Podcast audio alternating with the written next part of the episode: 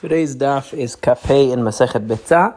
We are on Kafei Amud Aleph. We are on the second line from the top of the Amud. Amar Rabba Barav Huna Amarav. Hasucher Matamayim Erev Yom Tov. If a person, Rabba Barav Huna said the name of Rav, if you close off a, uh, a water, a stream of water from before Yom Tov, and the next morning you wake up and you find that in that water are fish, you're allowed to use them on Yom Tov. The reason being because obviously you trapped them in that section of the water because you closed it off from flowing. You you trapped them in there from before the holiday. We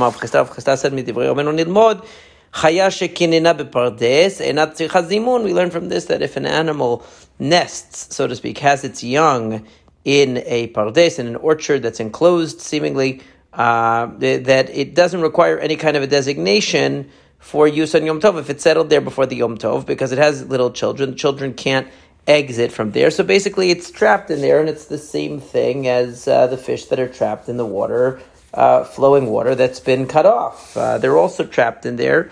And therefore, they're considered to be at your disposal. Amar Rav Nachman, Rav Nachman said, "Nafal Chavrin, our colleague has fallen berav ravata among great people. In other words, he's fallen into an argument. He's put his head into a big argument among authorities, as we're going to see what the argument is uh, in the. Uh, uh, the Gemara will explain, but first it's going to give us another version. Some say According to this version, the person who made the statement was not Rav Chisda, but it was Rabba Bar who, who, who said, from these words, um, we can conclude. In other words, he was the original source of the statement of Rav about closing off the water. In this version, he is commenting on the statement that he himself gave over. That that if an animal settles and nests, so to speak, in a in an orchard, meaning it has its young in that orchard, it's also at our disposal, and we don't need to designate it for Yom Tov Yus. According to this version, Rav Nachman said the son of our colleague, meaning Rav Huna is their colleague. Rav Huna um, is the uh, you know is of the same generation as Rav Chisda. So instead of saying uh, that uh, Rav Bar Huna is their colleague, they said it's the son of our colleague has gotten into a big machloket. He's entered himself into a big machloket. Why is it a big machloket? Because hatam lo ka'avid maaseh, hacha ka'avid maaseh. You can't really compare the uh, case of the closing off of the water to the case of the uh, animal that comes and settles in the orchard because the uh, the closing off of the water is an action that the person has done, so that is a type of a designation. Whereas if the animal just comes in and nests in there, has its babies in there, whatever, that's not an action done by a person, so that wouldn't be in lieu of uh, a designation. For lo bayazimun, is it really true that it doesn't require any kind of a designation? Vatani we learned in a we learned explicitly in a Braita that uh, an animal that settles with its young in an orchard does require designation if you want to use it for Yom Tov food. Also, a sparrow that flies freely, you need to tie its wings, that you won't mix it up with its mother. In other words, if you designate a particular bird for use, you want to make sure that you don't mix it up with another one that looks just like it. In that case, the, it was possible to mix up the uh, child with the mother, so they would tie the wings so they could tell which one was which. And this is a testimony that was testified in the name of Av Shemaya Avtalion. Tiyuvta, that is a refutation of the idea that the wild animal that settles in the pardes, that settles in the orchard, doesn't require any designation. Here it clearly says it does require it. So not only was Rav Chisda or Rav Rabba Barafunan not justified in the inference that they made from the statement of Rav, but actually their inference was contradicted in other words, we already said that there was a distinction to be made between where an action is done by the person and where the animal just came and settled in the orchard. But beyond that, there's actually a clear statement to the contrary that uh, that you would indeed have to designate those animals. Now, umi bayazimun, is it really true that you need to? Rabbi Shimon ben Elazar said, "Modim beit Hillel al minan betoch haken umatal ken Now, this is talking about a case where the uh, the person we and this was earlier in the first parak of this masechet that basically we're talking about a case where there were two dovecotes and you designated one and not the other, and the next day you found that uh, uh, that there were at the on the front at the front of the of the the um, the one that you didn't designate is empty, and the one that you did designate has birds, but they are on sort of like the uh, the the uh, platform that extends from the dovecote, not inside the dovecote itself. So the question is: Is that are those birds the ones that were inside the dovecote that you designated, and they're just standing on the ledge of it? Uh, and the ones that you didn't designate flew away, or did the ones that you designate fly away? And these are the ones that were on in the one that you didn't designate, and they've now moved over to the ledge of the one that you did that you designated, but they themselves were not actually designated. In other words, are the birds that you see on that ledge going in or coming out? So, uh, so in that case, we said that in that case, everyone agrees it's asurin. That um, that since you found them on that ledge, you're going to assume the worst. You're going to assume they're not designated. And when is that true? When we're talking about doves that live in a dovecote or doves that live in an attic, or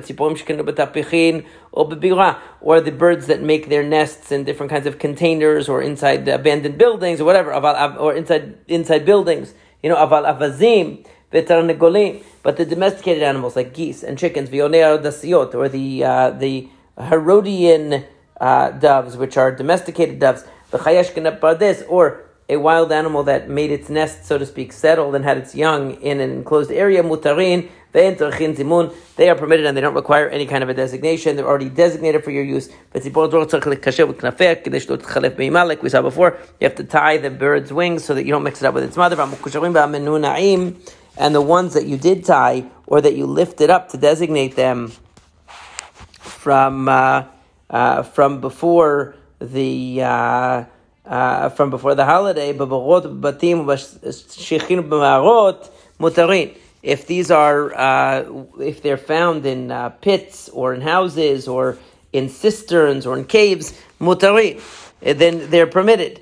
Um, she says if they're found everywhere, that in other words, that is uh, you know, in, in various places around, then you can recognize that these are ones that you uh, either tied something to them, tied their wings, or you designated them, and they're in one of these places, then they're permitted. But but if they go up into the trees, you can't go get them because because then you might go climb up the tree and uh, pull something else off of the tree on the way up, and so therefore you're not allowed to take them down from the tree. So if they're anywhere, they're in any kind of uh, um, cisterns, pits, house um, all, all, kinds of different places. You're allowed to take them, but not from a tree.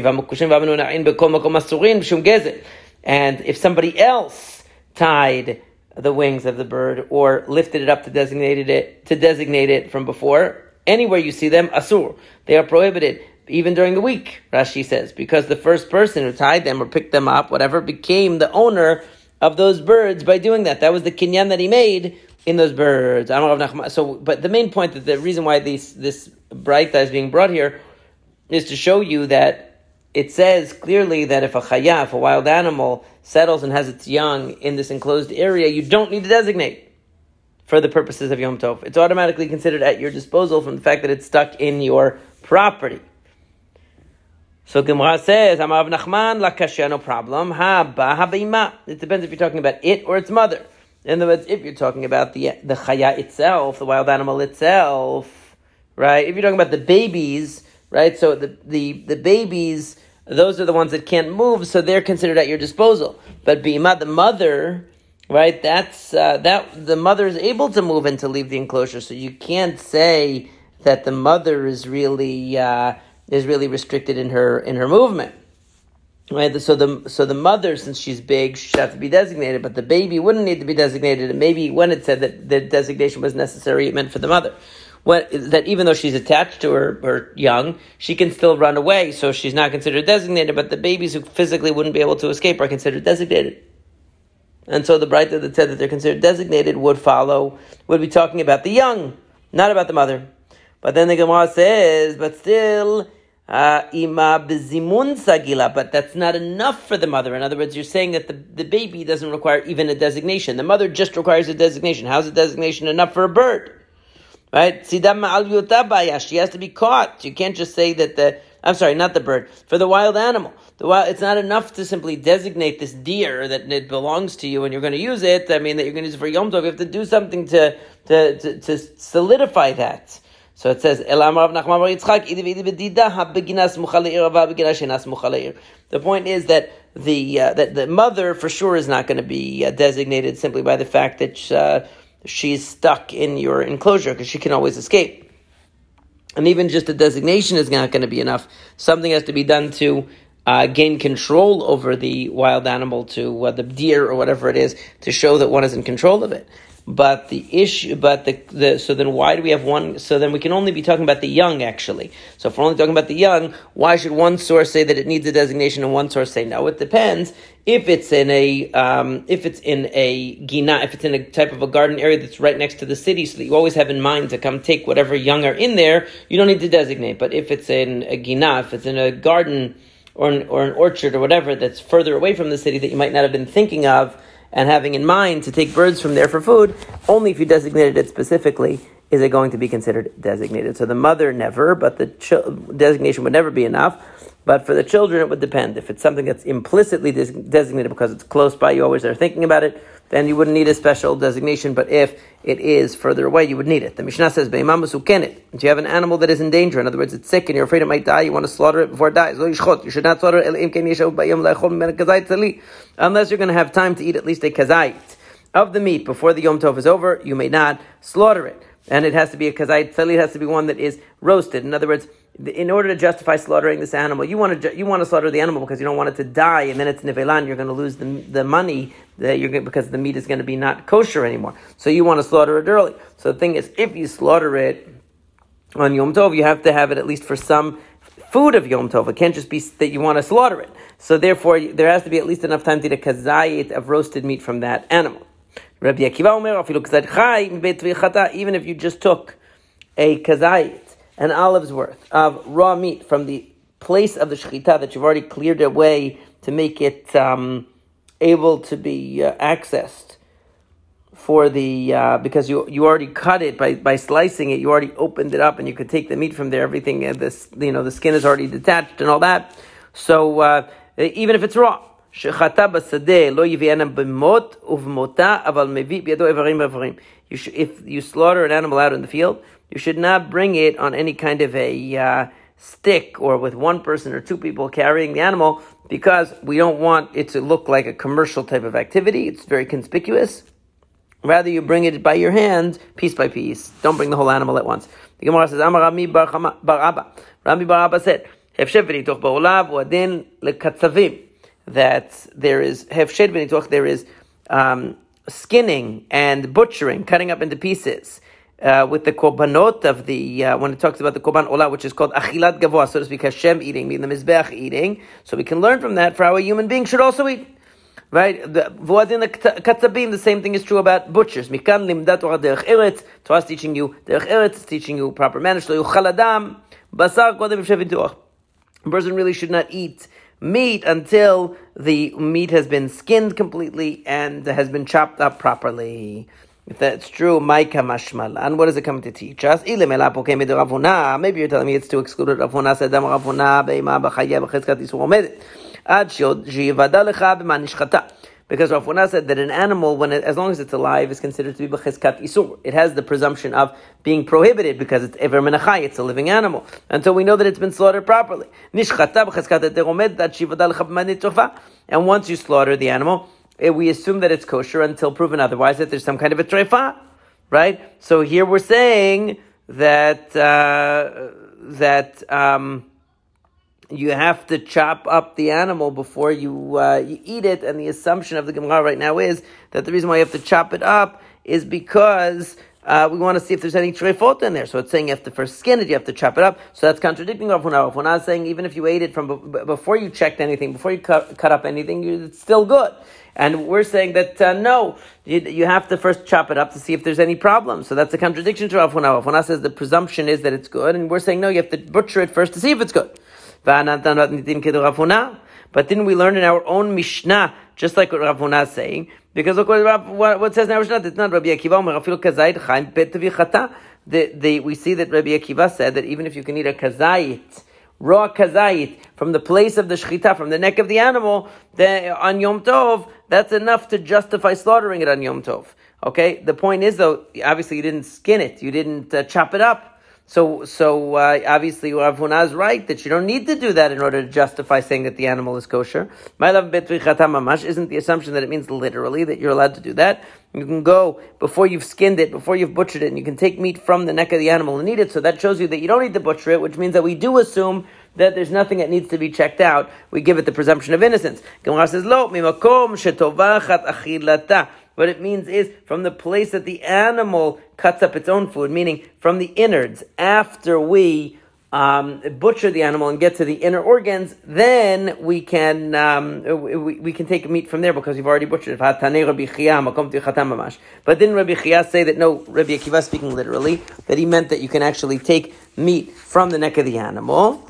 So therefore, that cannot be the case. In other words, we see from the case of Rabbi Akiva that you do not have to um, uh, skin and butcher an animal in order to take meat from it, because we're not talking about taking meat from the inside of the animal after it's been butchered. We're talking about taking from the neck of the animal, which is the simple meaning of the Mishnah. And what the Gemara is saying is that therefore you see that there is no that we really we really do follow Rav Honam. We really do say that once you slaughtered an animal, the assumption is that it's kosher. You don't have to do any more investigation. So why then do we learn uh, from Rami, Rami Bar Abba that uh, that we should that it's proper for us to wait until an animal's been skinned and butchered before eating the meat. So Ela Rami Baraba. Rather, Rami Baraba was not telling you halachav trefot that you have to be worried that the animal's a trefot. What he was telling you was orach araka He was just teaching you the proper manners. Kidetanya, like we also learned in the Braita. Lo yochal adam shum ubatzal merosho ela me'alav. Because it says the person also should not eat garlic or um, onion from the head of the fruit, uh, from the head of the vegetable. alav. You should eat it from the uh, from the leaves from the top. All right, me'alav meaning from the, uh, the, where the, the leaves are from the top of the vegetable, not from the part on the uh, from what's called the head of the vegetable. And if he does that, it's called the avtan. It's called a glutton that he would eat that way. It's not the proper way to eat. Similarly, a person should not drink their entire drink in one shot. And if he does, he's considered, uh, again, a type of a glutton. The rabbi said, if a person drinks their entire cup in one shot, that's considered to be being a pig. If he uh, does it in two, that's proper. And if he does it in three, that's already being aristocratic and stuck up. חצובה מקטע רגלי הון דרשיעה. נטיעה מקטע רגלי הון דקצוויה ודבועלי נידות. תורמוסה מקטע רגלי הון דשונאיהן של ישראל. So it says there are three things that cut the legs off. He says that the chatzuba, the chatzuba was a plant that they used to plant on borders because its roots go straight down. So if you plant it on the border between two properties, it goes straight down, and everybody will see exactly where the property line is divided. So it says that cuts the legs of the wicked. Rashi says that means that it should that um, that it should teach you. You know, it teaches a lesson to the wicked who want to secretly steal the property of their neighbors. That you see that really what is truly what belongs to whom is really truly known ultimately, and you'll be held responsible for it. So you should learn a lesson from the fact that um, this plant goes straight down and divides up the borders between properties, that uh, you're going to be held accountable for your violation of the rights of another person. And similarly, it says that the planting of orla, the fact that you have to wait three years before you partake of the new planting, should cut off the legs of those who are the katzabin, who are the butchers. Why does it cut off their legs? Because it shows you that you have to have patience. You have to wait for three years to be able to partake of this fruit. So too, the butcher should wait until he has time to skin and to chop up the meat before he uh, starts to sell it or to eat it. And Boale Nidot also, it teaches you a lesson of patience that a, a, man doesn't want to wait for his wife to come out of the state of Nida. He's so impatient. Um, and it should teach you a lesson of patience. Orla teaches us a lesson of patience. Similarly to Musa, the, um, the, uh, this is a bean that had to be cooked seven times in order for it to be sweet. It was very bitter, and then after seven times it became sweet. So it says this teach this cuts off the legs of Sonei Israel, which actually means the Jewish people. Um, even though it literally we say it means the haters of Israel, it really means the Jewish people because it's a it's a musar to the Jewish people. Because normally this turmus bean, after seven times of boiling, finally it turns to be good again. But the Jewish people, even after seven times that they got in trouble with Hashem for doing the wrong thing and were criticized, they still didn't go back to become good again. And that's what we see in the Pasuk,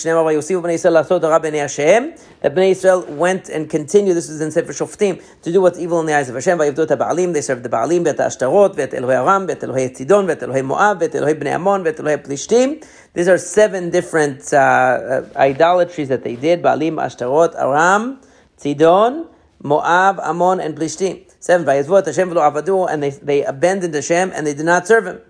So, uh,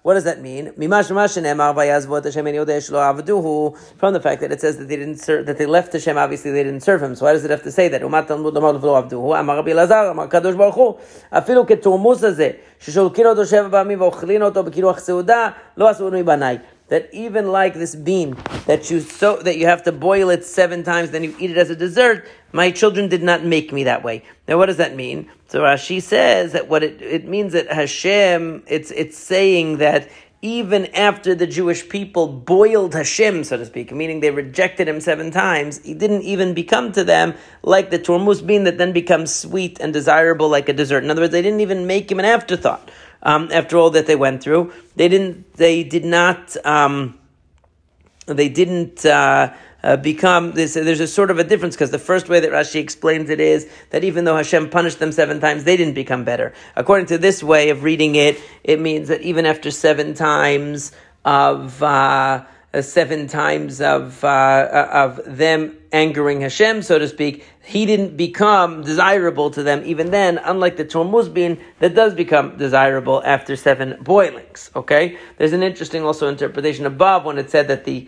that the uh, that the plant cuts off the legs of the wicked and so on, that it means that um, it means to say that not just the that they have to learn a lesson from the plant that it goes straight down and divides, but it means that they should realize that there are, uh, you know, that, that it actually literally does that. In other words, the fact that it creates those boundaries prevents the wicked from taking advantage of the uh, of those who are less, uh, you know, who who are uh, vulnerable.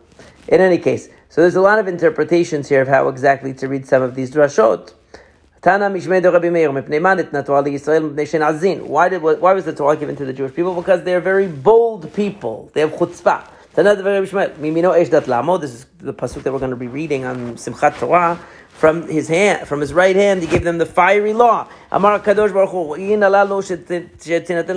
that ish. These are people that are deserving of receiving a fiery law because they are fiery, intense, challenging people. They're very obstinate, hard people.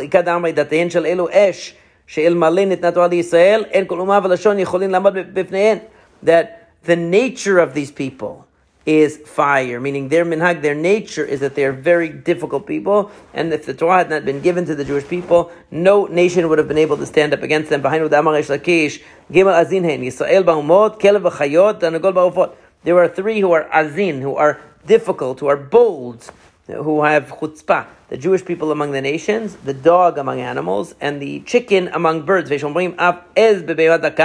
Some say that that's also true of the goat among the small animals. That it means also the tzlaf, the caper bush among the trees. Rashi says he doesn't know lo yadati azut He doesn't know what is the azut, what is the um, uh, the boldness of the. Um, of the uh, caper bush, Tosfot says because it makes three different kinds of fruits and it's continually producing fruits. This is what makes the caper bush unique and uh, uh and particularly uh, uh, and particularly um, uh, having chutzpah, so to speak, that it's very persistent. You could say that's what it means. Now, there's an interesting uh, commentary of the of the Maharsha here. He says, "What's the problem that the nations of the world wouldn't be able to stand up against the Jewish people if they didn't have the Torah? What does that What does that even mean? Um, that normally." you know that that would seem to be that seem to be a good thing it's saying that uh, Hashem gave them the Torah and it made them weaker in the uh, in the eyes of the nations. That the uh, uh so that should be a negative thing. It doesn't mean that it's uh, in other, so the Maharsha explains it's not saying that Hashem wanted them to be weaker in the eyes of the nations and therefore He gave them the Torah to weaken them. What it means is if they hadn't had the Torah to tame their natural boldness and to direct those energies in the proper way in service of Hashem, they would have been impossible. They would have been a group of people that would have overrun everyone and everything around them. uh, you could say, well, maybe that would be good in a certain sense, but the point is that that's what would have happened if uh, if they didn't have the Torah. The Torah mel- mellowed us out. The Torah disciplined us and guide and it guides us so that we channel that boldness and that strength of character into something positive. Uh, that's the idea. Now. It says that if they slaughter an animal outside in the field, they shouldn't bring it on like a stick in a big way that's very conspicuous. A blind person should not go out with his staff. Ebatongilo, nor should the um, should the eh, should the uh, uh, the um, uh, the shepherd go out with his bag. Nor should a woman or a man go out uh, carried on a uh, on a chair, like out of kavod, that they would carry somebody on a chair. All these are things that are done in the weekday. That we shouldn't be doing them in the normal weekday manner. Is the idea whether it's the shepherd carrying his stuff, or the uh, blind person carrying his staff, or the person being carried. But didn't Rabbi Yaakov Bar Idi send the following? He said there was an elder in our neighborhood, and he used to go out with his gludiki. And it says here on the side that that's, uh, that's the type of a folding chair. In other words, he would go out on his folding chair. Rabbi and they said if the community needs him to come to give a shiur or to do whatever is necessary for communal reasons, then you're allowed to bring him uh, in that case, because it's being done, you can carry him from his house to the Beit Midrash on that in that folding chair uh, if he's needed for community uh, purposes. Um, and uh, and the the rabbis relied upon my statement. In other words, they relied upon uh, they relied upon that, and they uh, said, "V'samachu al divrei achi shakya." This was a person, achi shakya. They relied upon him, not al dvarai. It was al divrei achi shakya. Da'amar ana afiktel Ravuna. He said, "I brought Ravuna out mehene l'shili u'meshili lehini." I brought him from these two different places um, that he had to carry him from place to place. Why? Because uh, seemingly he was needed to give a shiur in one place, and another place.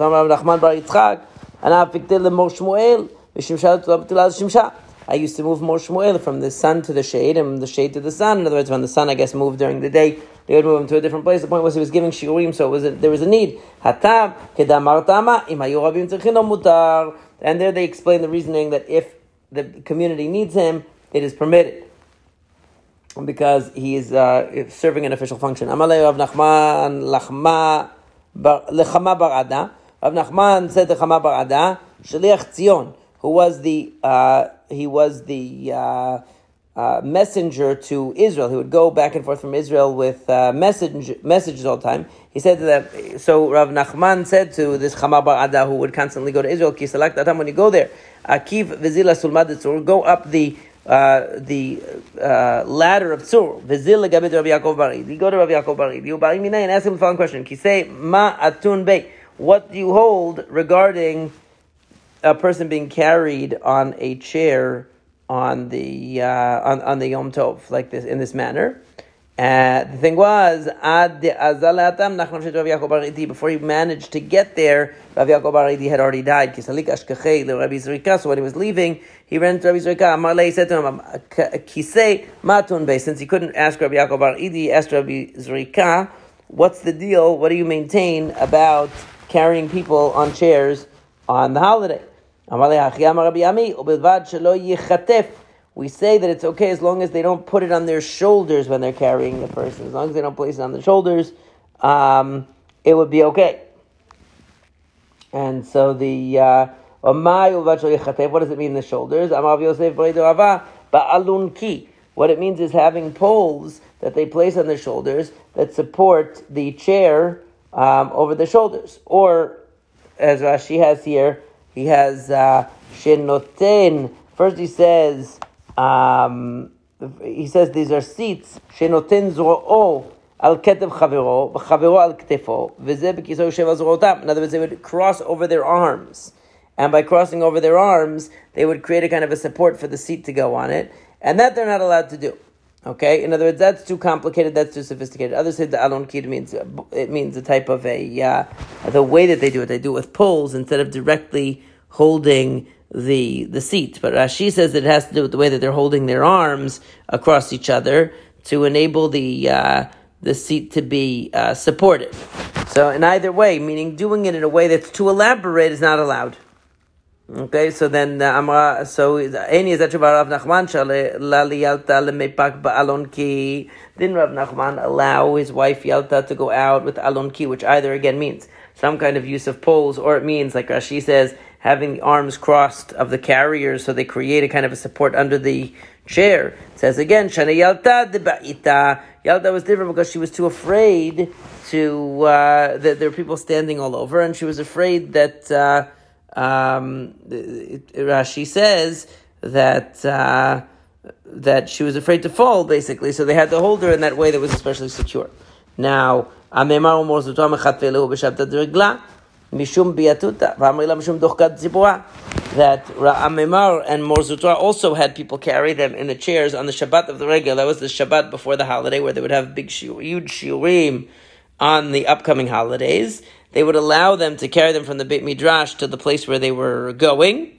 Um, and the reason was because there were so many people standing around them uh, because they would, uh, you know, out of honor, but they were afraid that that might cause them to fall out of the seat. Or some people say because of uh, that the people were waiting.